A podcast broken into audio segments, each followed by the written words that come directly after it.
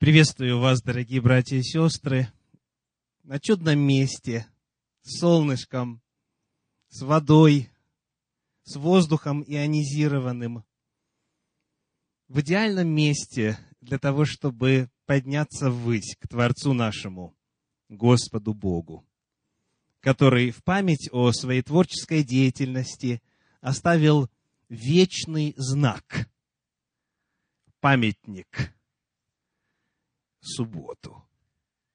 Вы знаете, что у каждой проповеди всегда есть предыстория. И у той, которую я намереваюсь Божьей силой произнести сегодня, она тоже есть. Предыстория, кратко говоря, такова.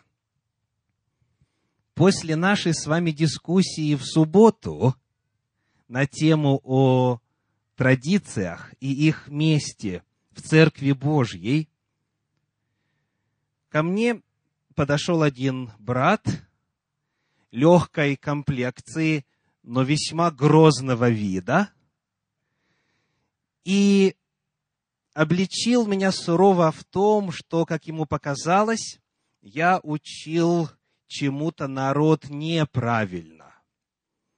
Я, естественно, удивился, поскольку цель была дать возможность народу поговорить, обменяться мнениями на заданную тему.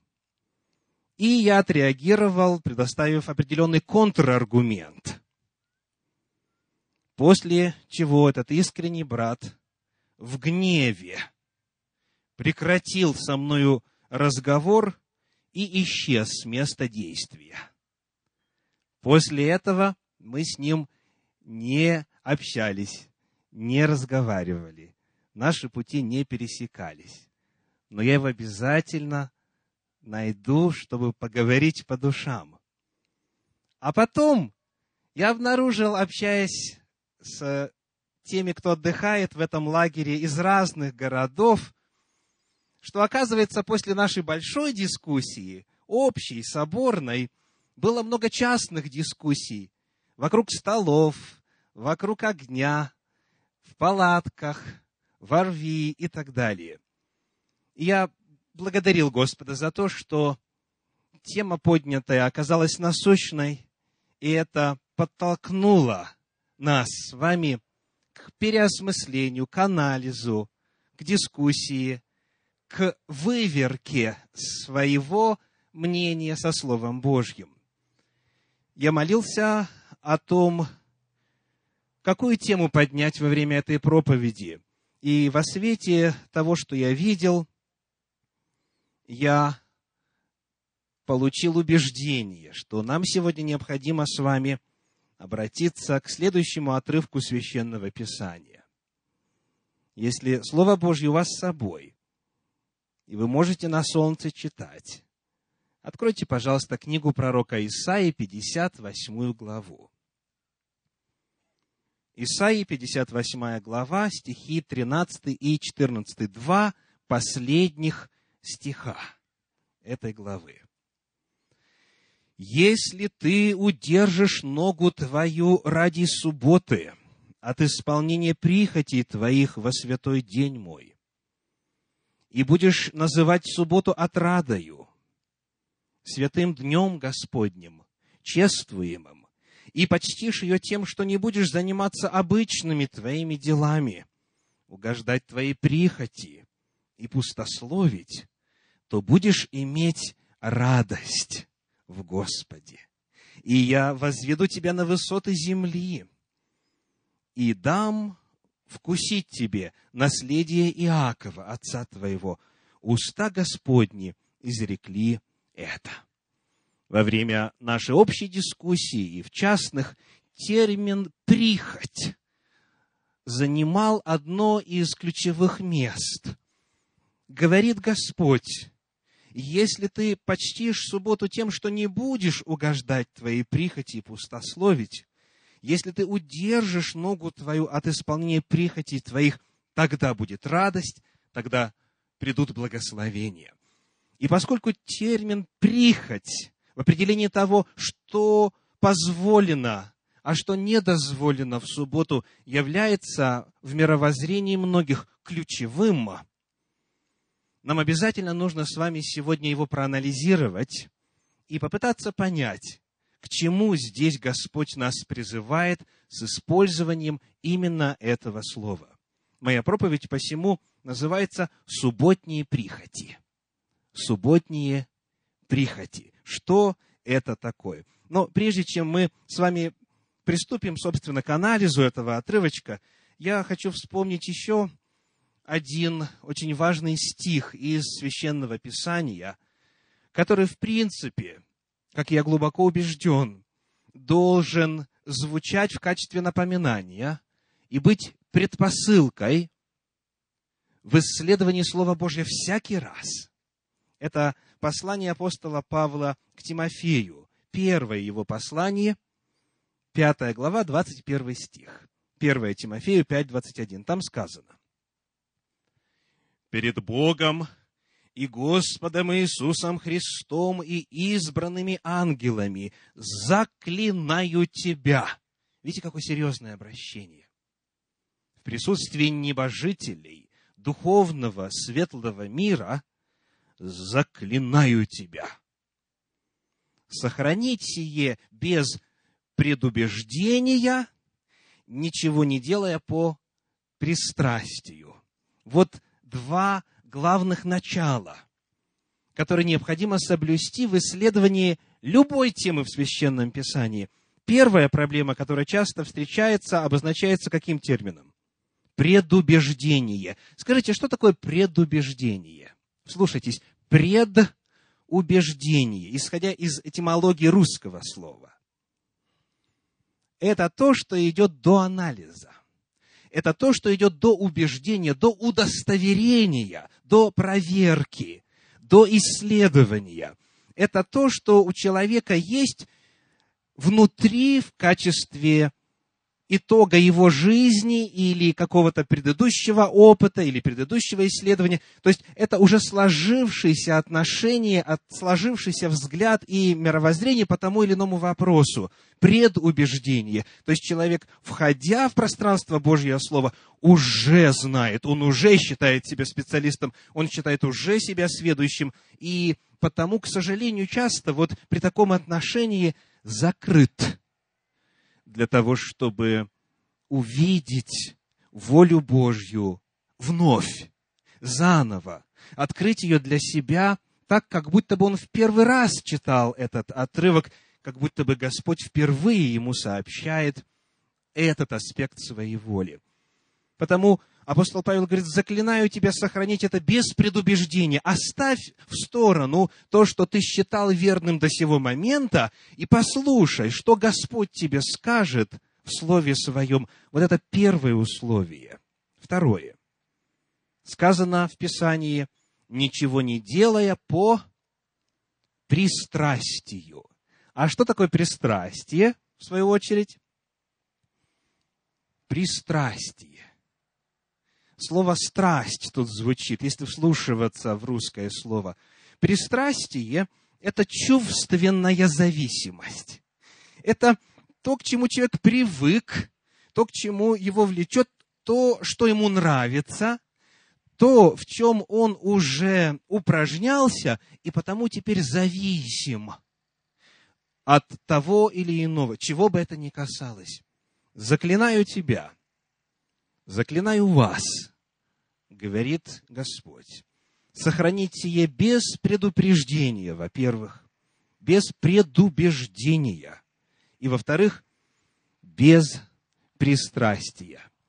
Если вы готовы сегодня встать под эту клятву и дать сегодня Господу возможность раскрыть свою волю в каких-то спектрах, которые, возможно, раньше вам не были ведомы, тогда у нас есть надежда на то, что сегодняшняя проповедь принесет пользу. И именно к этому, дорогие братья и сестры, я вас призываю. Итак, что же такое прихоть? Сказано у Исаии, что в субботу нельзя угождать прихоти? Ответ на вопрос, который мы поставили только что, зависит от того, в каком контексте он дается и кто дает ответ на этот вопрос. Скажите, какой народ больше всего на земле соблюдает субботу? Иудеи, израильский народ, столетиями и ныне уже тысячелетиями. И потому интересно было бы посмотреть, как вот у них понимается вопрос того, что дозволено и что не дозволено в субботу с точки зрения прихоти. Есть в иудаизме такое понятие, как галаха. Это нормативная часть иудаизма, регламентирующая религиозную, семейную и гражданскую жизнь иудеев. Галаха – это постановления раввинов, которые являются попыткой актуализировать Слово Божье, Тору, в первую очередь Пятикнижье, и сделать его конкретным, практичным и насущным для современного человека. То есть, когда Господь что-то говорит в Торе, Галаха разъясняет, как это соблюдать. С точки зрения современной Галахи, я привожу несколько примеров из мнений в иудаизме. Женщине, например, в период менструации не разрешается выходить в субботу на улицу с подложенным ватным тампоном. Цитата. Если он нужен ей только для того, чтобы кровь не испачкала одежду. Вот это будет прихоть. Но, дальше говорит Галаха, если она пользуется им, чтобы предохранить себя от неприятных ощущений, например, если кровь засохнет на коже и так далее, то ходить с ним по улице не запрещено. Нравится? И нельзя, и можно. Еще один пример. В субботу, согласно Галахе, запрещено красить любой предмет. Даже краской, которая долго не держится. Поэтому, говорит Галаха, женщина не имеет права румянить щеки, пудриться, подкрашивать губы или брови и тому подобное. Кому нравится такая галаха? Можете руку поднять? Есть, есть, есть некоторые. В субботу вот нельзя, потому что красить нельзя.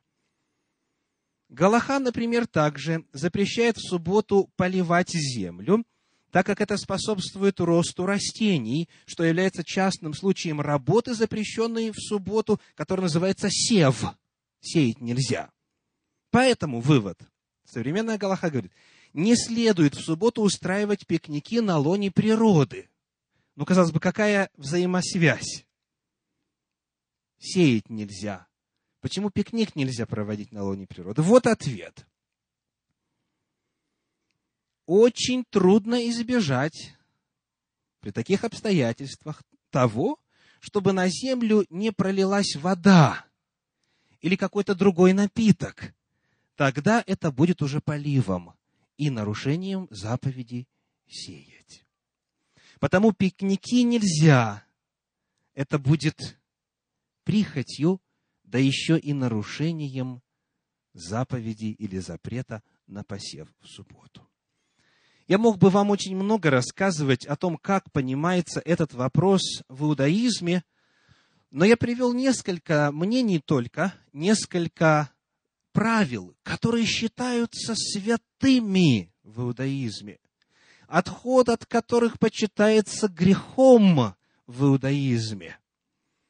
Для того, чтобы мы с вами начали процесс анализа и могли посмотреть критически – на иные ответы на вопрос, что же есть прихоть в субботу, а что прихотью не является. Когда я рос по милости Господней в доме благочестивых родителей, знавших о субботе, с измальства. У нас, например, были свои в семье определение того, что же есть прихоть в субботу и что значит не угождать своей прихоти.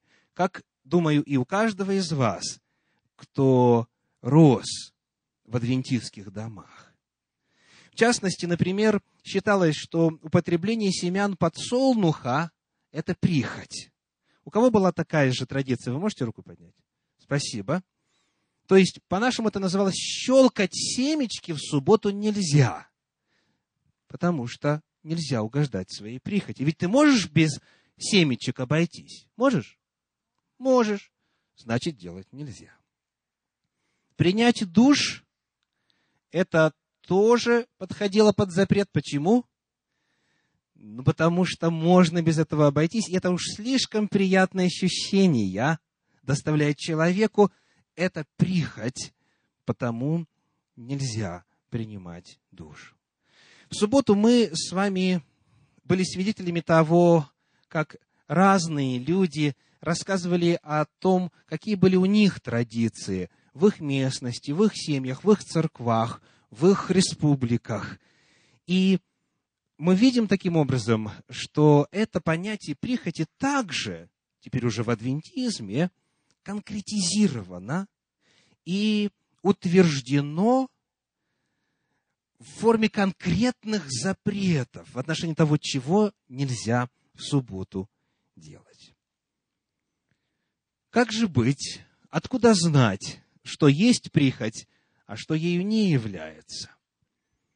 Обратимся к словарным определениям.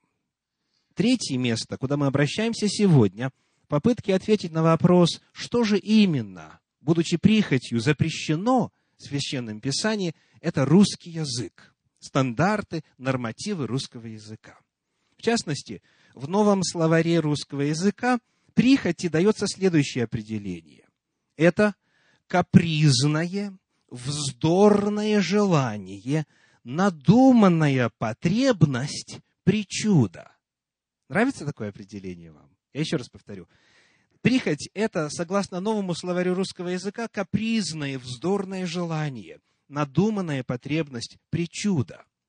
А вот в толковом словаре Даля прихоти дается следующее определение, более расширенное. Сказано, это желание того, без чего легко можно обойтись.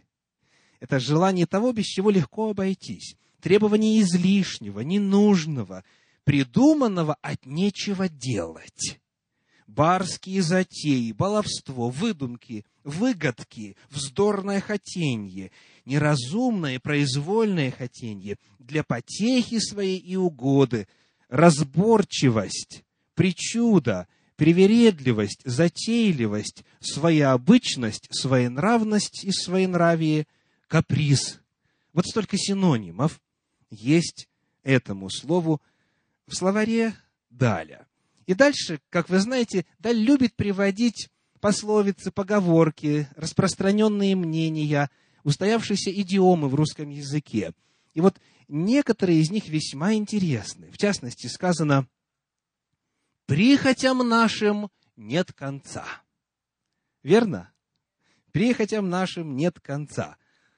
Дальше. «С жиру собака бесится, с прихоти человек дурит». И вот если брать за основу базовое определение Даля, то есть прихоть – это желание того, без чего легко обойтись, тогда вопрос.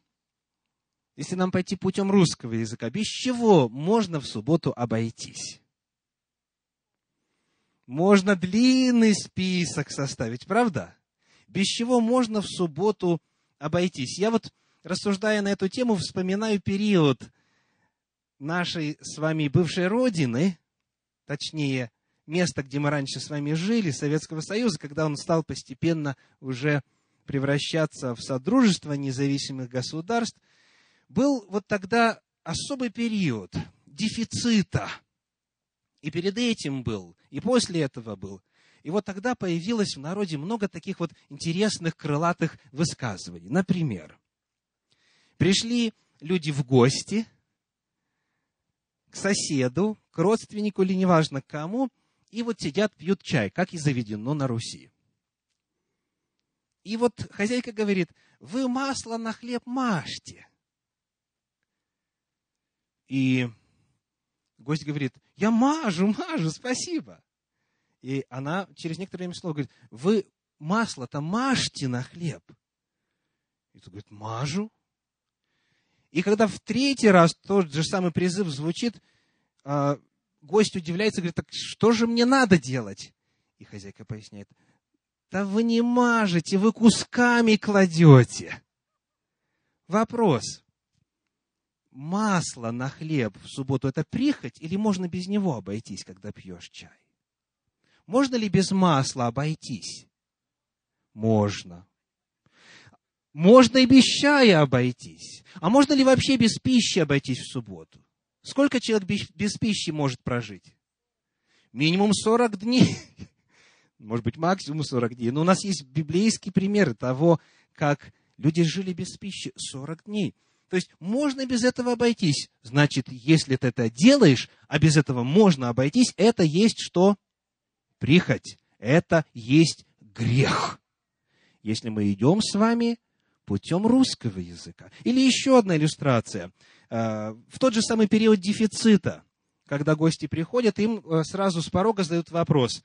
Вы руки будете мыть с мылом или чай пить с сахаром? Слышали такое?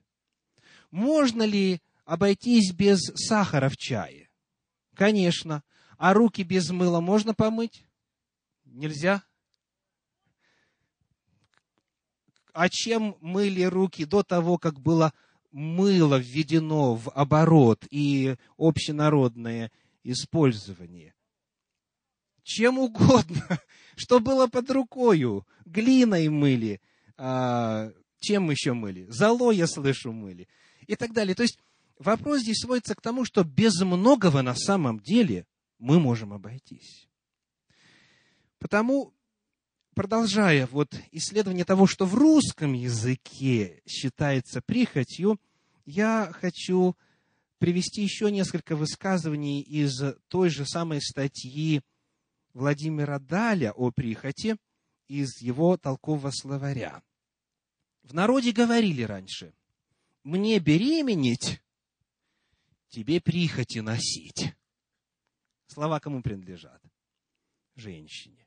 Мне беременеть, а тебе прихоти носить. Что здесь подразумевается? Что здесь прихотью называется?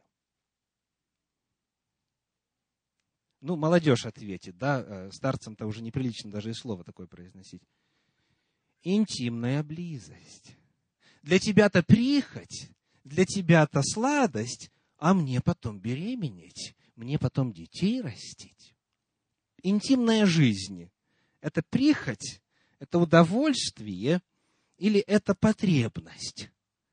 Можно ли обойтись без интимной жизни? Вот кто считает, что нельзя, можете руку поднять?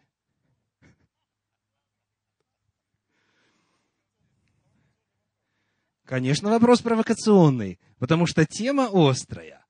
Вот мне всегда думалось, когда я возрастал в лоне церкви, что, наверное, адвентизм из иудаизма унаследовал запрет на интимную близость в субботний день. Я так думал, что ну, у них ведь много правил и строгостей, и наверняка вот оттуда эта идея в наш народ пришла. Но когда стал заниматься исследованием, обнаружил вот что. Цитирую с вами и вам из книги, которую на русском языке можно купить, по крайней мере, в районе Большого Сетла в книжных магазинах. Книга называется «Евреи и секс». Страница 81 и 89. Вот что там говорится вот на эту тему. Ну а самым подходящим днем недели для близости, с точки зрения иудаизма, считается, как вы думаете, какой день? Суббота. Цитирую еще раз. Самым подходящим днем недели для близости считается суббота. И вот объяснение. Когда отгорели субботние свечи, имеется в виду в пятницу вечером, съеден вкусный ужин, во время которого вся семья, оказавшись в полном сборе, вдоволь наговорилась друг с другом. дети поиграли в различные игры с, родителями. И все разошлись спать в прекрасном расположении духа. Ведь хорошее настроение и ощущение любви друг к другу и делают интимную жизнь полноценной, превращая наслаждение ею в неотъемлемую часть онег шаббат. Это то, что сказано у Исаии, то будешь иметь радость в Господе. Онег – это радость. Наслаждение субботой. Так это понимается в иудаизме. Там считается, что интимная близость – это не прихоть, наоборот, заповедь, потому что говорится о наслаждении, о радости именно в субботу. Еще издаля. Вот такое интересное высказывание. Кроме хлеба насущного, говорили на Руси, все прихоть. Согласны? Кроме хлеба насущного, все прихоть. Тогда у нас с вами будет длиннющий список того, что запрещено в субботу, потому что сказано, не делай никакой прихоти. И еще одна интересная мысль есть в качестве народной мудрости, там же, в этой же статье у она звучит так. Многие прихоти обратились для нас в потребности. Еще раз послушайте эту мысль. Многие прихоти обратились для нас в потребности. В качестве иллюстрации, кто из вас в Советском Союзе слышал вот такую крылатую фразу «машина – это не роскошь, а средство передвижения»? Можете руку поднять? Машина – это не роскошь, а средство передвижения. Скажите, а для кого это было истинно так? Это был девиз, это была мечта. А по сути это ведь наличие автомобиля определяло статус человека в обществе. Только нужно было, вот приехав сюда, увидеть, что на самом деле автомобиль это не роскошь, а всего-навсего средство передвижения. Потому получается, что в одной стране прихоть – это одно понятие, в другой стороне прихоть – совершенно другое понятие, ибо, как говорит народная мудрость, многие прихоти обратились для нас в потребности. Посему мой вывод на основании нашего краткого анализа понятия о прихоти в русском языке такой. Если идти по словарям русского языка, то тогда прихоть это понятие очень субъективное, очень размытое, весьма необъятное. И в определении того, что есть прихоть, на самом деле без прихоти не обойтись. Потому что для одного прихоть вот одно, для другого другое, и определяет он часто, или она, что такое прихоть, исходя из своей прихоти, из того, что ему нравится, и из того, как ему хочется, из своих желаний. У нас есть только один путь с вами, дорогие братья и сестры. Один путь. Протестантский принцип, о котором мы упоминали в субботу, в начале нашей дискуссии – и звучит он на латыни как соло скриптура, только Писание, Библия и только Библия. Именно там нам необходимо найти определение того, что такое прихоть. И здесь я хочу привести следующую иллюстрацию. Библия, как известно, дана нам на трех языках. Во-первых, это древнееврейский, затем арамейский и, в-третьих, древнегреческий язык. Вот это языки, которые использовал Господь для передачи своей воли. Все остальное – это переводы. Всякий перевод – это отчасти и интерпретация. Более того, когда мы с вами говорим о синодальном переводе, который увидел свет в 1876 году, еще раз, 1876 год, с тех пор много воды утекло, и значения слов настолько сильно поменялись, что порою термины, те или другие, имеют прямо-таки противоположный взгляд, прямо-таки противоположный смысл. И посему суть иллюстрации заключается в следующем.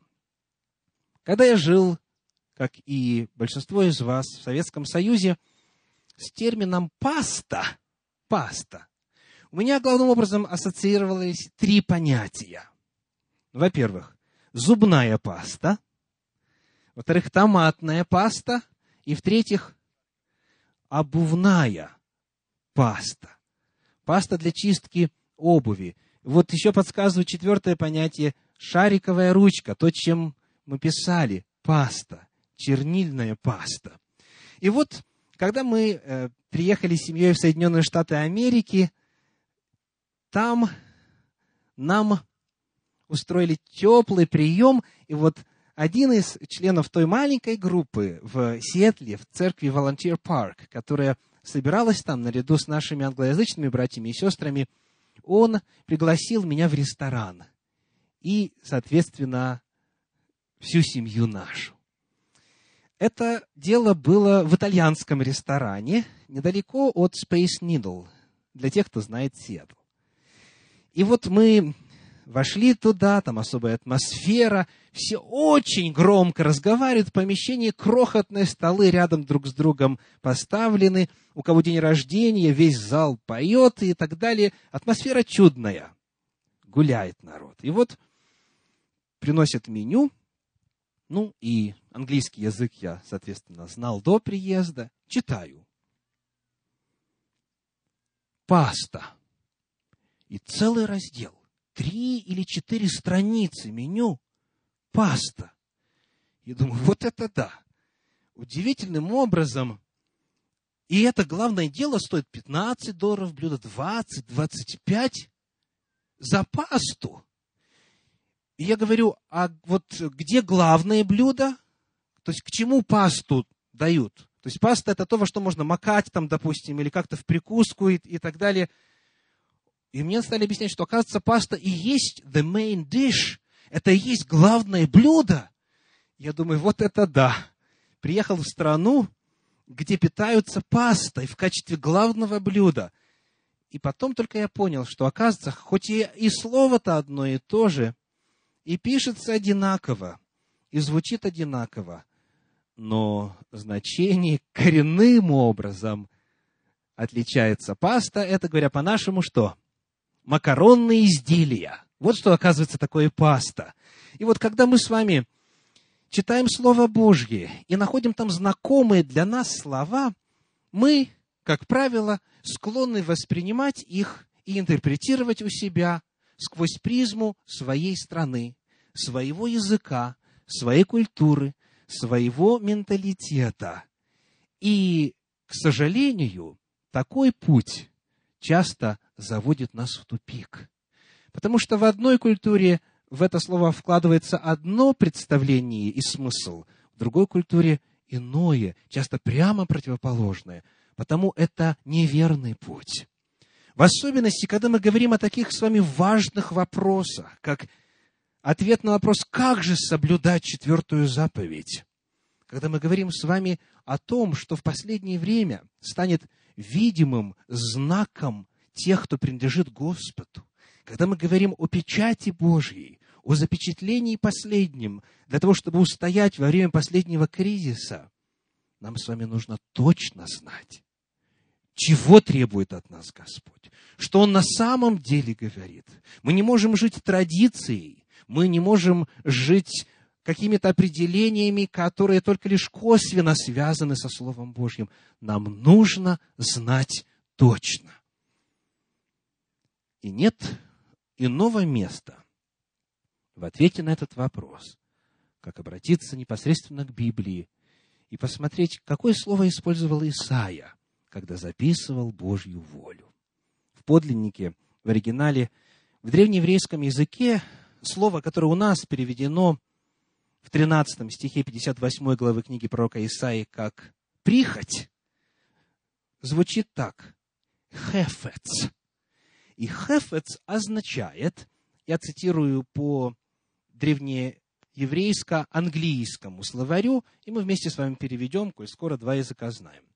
Delight – это отрада. Pleasure – это удовольствие. Дальше слово longing, то есть стремление, влечение. Дальше идет will, то есть воля. затем purpose, цель, дальше business. И переводить не надо, правда? Бизнес, работа. Или еще одно значение matter, то есть материя. Я повторю по-русски. Отрада, удовольствие, желание или стремление, воля, цель, бизнес, материя. Вот это да. Вот какое слово использовал Исаия. Что же это значит? Если ты удержишь ногу твою в день субботний от исполнения твоего хефец, тогда будет то-то и то-то, говорит Исаия. При исследовании оказывается, что в 58 главе книги пророка Исаии это слово используется не один раз, не два раза, как в синодальном переводе, а пять.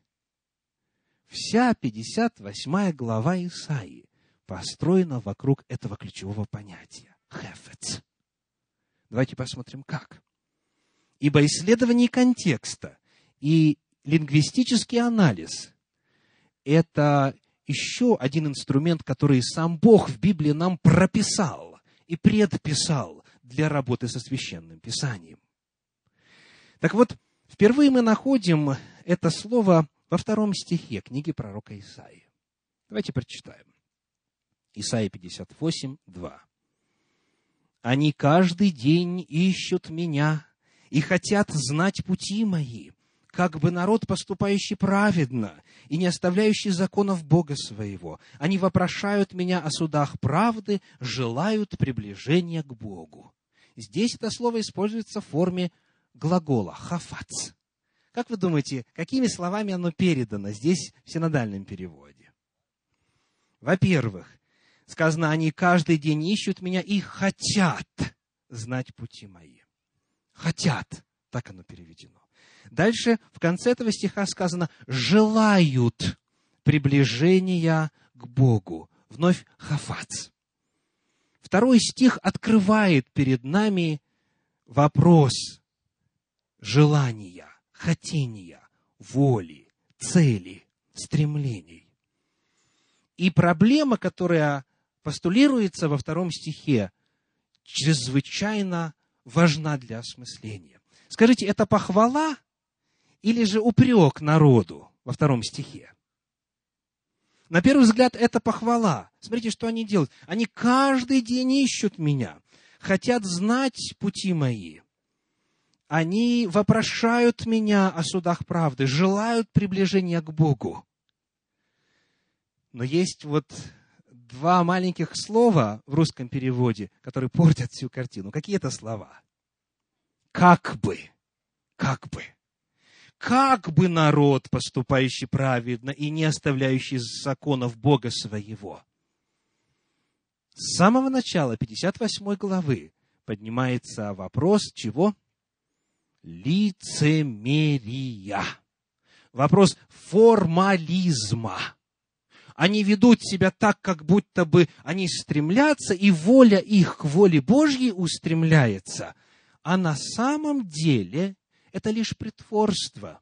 По сути, никто об этом знать не, хот- не хочет, говорит Господь.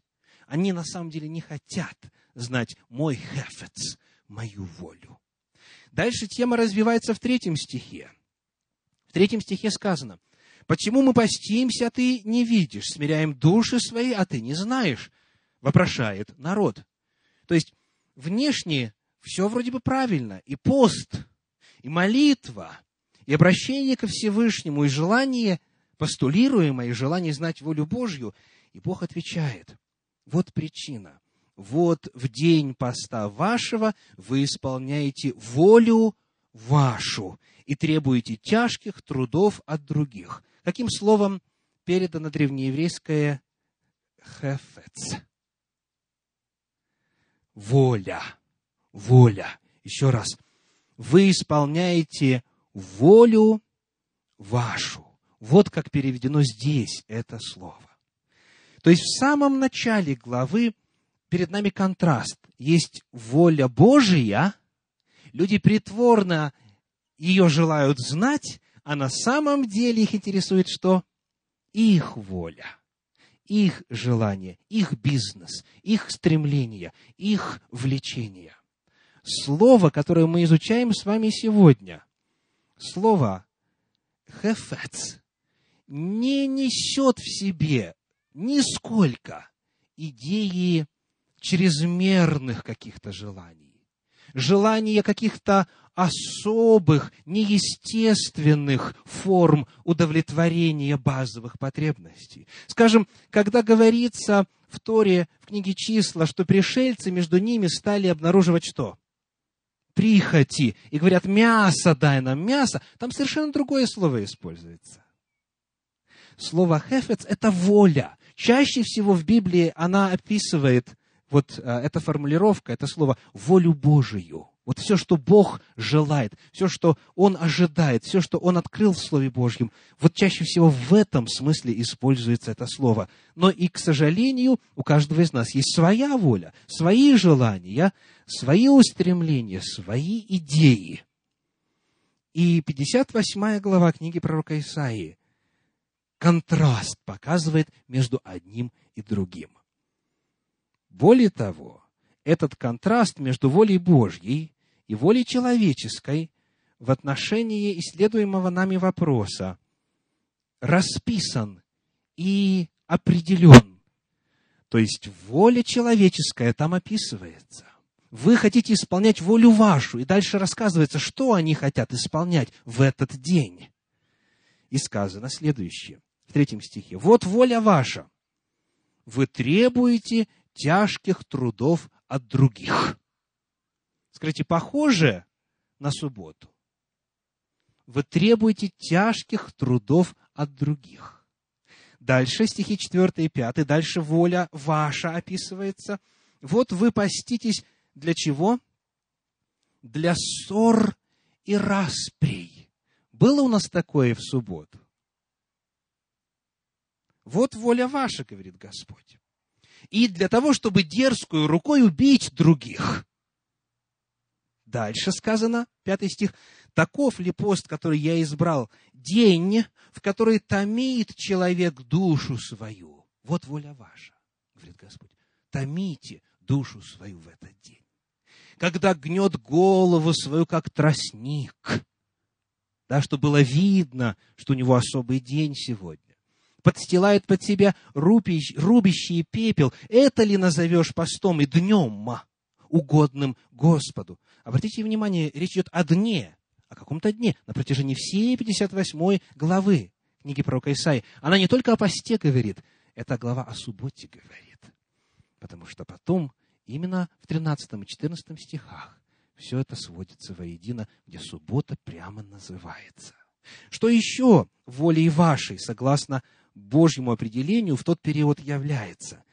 Когда ты удалишь из среды твоей ярмо, то есть тяжесть, перестанешь поднимать перст. Что значит поднимать перст?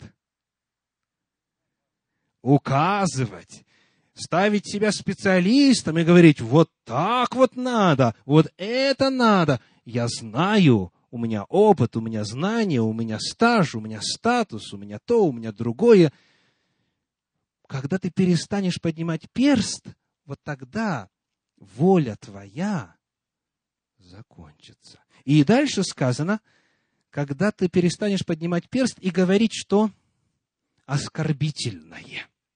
И говорить оскорбительное. И этот грех был у нас вчера. В девятом стихе мы прочитали с вами вновь об отношениях. Таким образом, получается, что Исаия пророк волю вашу, или то, что позже переведено как прихоть ваша, четко определил, четко назвал, расписал ее, дал ей формулу. И потому не нужно теряться в загадках, не нужно теряться в догадках, не нужно решать ребусы для того, чтобы решить, что же такое прихоть. Вот определение. Во всей 58 главе есть определение того, что называется «хефец твой» или «воля ваша». А вот теперь какова воля Божия, которая противопоставляется воле нашей. «Разреши оковы неправды. Развяжи узы ярма, угнетенных отпусти на свободу, расторгни всякое ярмо, помогай людям в этот день освобождаться духовно, снимай с них бремя, бремя греха, вызволяй их из дьявольской темницы, помогай людям выйти на свободу, говорит Господь. Дальше. Раздели с голодным хлеб твой, скитающихся бедных веди в дом, когда увидишь нагого, одень его, и от единокровного твоего не укрывайся. Не ешь свой роскошный обед в субботу один. Не убегай поскорее из церкви, чтобы не встретить случайно человека, одинокого, нуждающегося в общении. Наоборот, пригласи его, открой двери своего дома, проведи этот день, так, чтобы помочь голодным, скитающихся ввести в дом, одеть ногих, не укрывайся от единокровного твоего. Стихи 9 и 10. Когда ты удалишь из среды твоей ярмо, перестанешь поднимать персты, говорить оскорбительные, и отдашь голодному душу твою, и напитаешь душу страдальца. Вот хефец Божий, вот воля Божья на этот день. 13 стих. «Если ты удержишь ногу твою ради субботы от исполнения прихотей твоих», в оригинале, «воли твоей» — это вывод. Если ты удержишь ногу твою ради субботы от исполнения воли твоей, которая только что описана во святой день мой, и будешь называть субботу как? Отрадою, святым днем Господним, отделенным, чествуемым, и почтишь ее тем, что не будешь заниматься обычными твоими делами, угождать твоей прихоти, в оригинале вновь, исполнять свою волю и пустословить, то будет то-то и то-то. Сегодня нам с вами очень важно увидеть, что в 58 главе книги пророка Исаии представлено две воли. Одна Божья, другая человеческая. Они описаны, им дано определение. И Господь говорит в качестве вывода, если ты не свою волю будешь выполнять, не делать то, вот что я только что назвал, что мне не нравится, а наоборот мою волю, которая вот только что описана, то тогда придут благословения. Вот что нужно делать в субботу. Потому вывод. Главный вопрос 58 главы книги пророка Исаии. В контексте которой становится понятным и 13 стих, содержащий запрет на то, что в русском языке называется прихотью в синодальном переводе, стоит так. Воля Божья или воля наша. Делать то, что велит Бог, или делать то, что хочется нам. Вот выбор. И для того, чтобы ответить на этот вопрос, а какова же воля Божья для субботы – у нас есть 58 глава книги пророка Исаии, у нас есть еще несколько отрывков священного писания, которые рассказывают, чему суббота должна быть, согласно воле Божьей, посвящена. А все остальное, все, что придумывает человек, все, что по его воле, к Богу может и не иметь никакого отношения.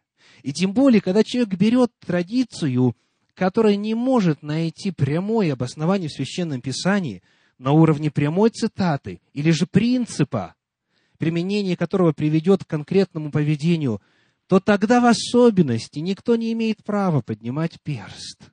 Тогда в особенности никто не имеет права вести себя как знаток, контролирующий всех прочих. Есть воля Божья, а есть воля ваша. Помните ли вы, как звучит текст четвертой заповеди? Приглашаю вас процитировать ее наизусть. Практически все, я убежден, ее помнят. Итак, готовы? «Помни день субботний, чтобы светить его. Шесть дней работай и делай всякие дела твои. А день седьмой — суббота Господу Богу твоему не делай вон и никакого дела, ни ты, ни сын твой, ни дочь твоя, ни раб твой, ни рабыня твоя, ни скот твой, ни пришлец, который в жилищах твоих. Ибо в шесть дней создал Господь небо и землю, море и все, что в них, а в день седьмой почил. Посему благословил Господь день субботний и осветил его. Само построение четвертой заповеди, заповеди о субботе, расставляет для нас приоритеты. Скажите, что в заповеди вначале говорится? Что делать или что не делать? Что делать или что не делать? В начале повеление положительное или в начале запреты? В начале ответ на вопрос, что делать? Для чего суббота дана? Каковы ее цели? То есть вначале сказано «помни», и второй глагол «свети». Помни, чтобы светить. К великому сожалению, на практике часто получается все наоборот. Люди обращаются к тому, что Бог сказал во вторую очередь, что не делать. И прилагается длиннющий список, и длина его зависит от того, сколько просуществовал тот или иной народ, соблюдающий эту заповедь. Первое, что необходимо сделать, это выяснить, для чего суббота дана, что значит ее светить, какие действия в субботу предписаны, что надо делать. И сегодня отчасти на этот вопрос мы дали ответ. Вот что надо делать. С голодным раздели хлеб, сними всякое ермо, помогай, корми, благословляй и так далее. Вот что надо делать в субботу. И есть еще ряд отрывочков, которые на этот вопрос помогут нам с ясностью ответить. Сначала, что делать? а потом что не делать. Нельзя, дорогие, это переставлять местами. Нельзя нарушать последовательность, нельзя искажать волю Божью. И если не понять, если не понять, для чего суббота дана, какова ее богословская основа, для чего она предназначена и какую она подлинно радость с собой несет, тогда ответ на второй вопрос, что не делать, не будет иметь никакого смысла. Подобно тому, как, к сожалению, словами Иисуса Христа говорят, связывают бремена какие? Тяжелые и неудобно носимые, потому что воссели на Моисея и решили, что у них есть право законотворчества, что они имеют право говорить, вот это можно, а вот это нельзя. Необходимо открыть для себя на основании священного писания – что Бог сказал делать, для чего она дана. если вам эта тема интересна, в помощь вам, естественно, не в качестве последнего слова или в качестве самого авторитетного мнения и так далее, но именно для размышления, для анализа, в помощь исследования этой темы, на веб-сайте Центра Духовного Просвещения вы можете найти два цикла проповедей. Они читались в правильной последовательности. Первый назывался «Отрада субботы» или «Отрада шаббата». Это ответ на вопрос, для чего суббота дана, какой дар в ней Бог оставил человечеству. В этом цикле восемь проповедей. А второй цикл был «Ограда субботы», «Ограда шаббата». Отрада шаббата и ограда шаббата. Там пять проповедей. И там многие вопросы изучены, представлены основательно и досконально, и, возможно, это вам пригодится. Адрес веб-сайта Центра Духовного Просвещения простой. www. w. Потом идет слово Russian, потом слово centers, множественное число, центры, russiancenters.com. Там сотни и сотни проповедей и в аудио, и в видео формате, и лекции, и радиопрограмм, и беседы, семинаров и так далее. Потому, завершая сегодняшнюю проповедь, я хочу озвучить все благословения, которые Господь приготовил тем, кто исполняет волю Божью вместо воли своей. В 58 главе книги пророка Исаии. Тогда откроется, как заря, свет твой, и исцеление твое скоро возрастет и правда твоя пойдет пред тобою, и слава Господня будет сопровождать тебя. Тогда ты воззовешь, и Господь услышит. Возопьешь, и Он скажет, вот я. Тогда свет твой взойдет во тьме, и мрак твой будет как полдень.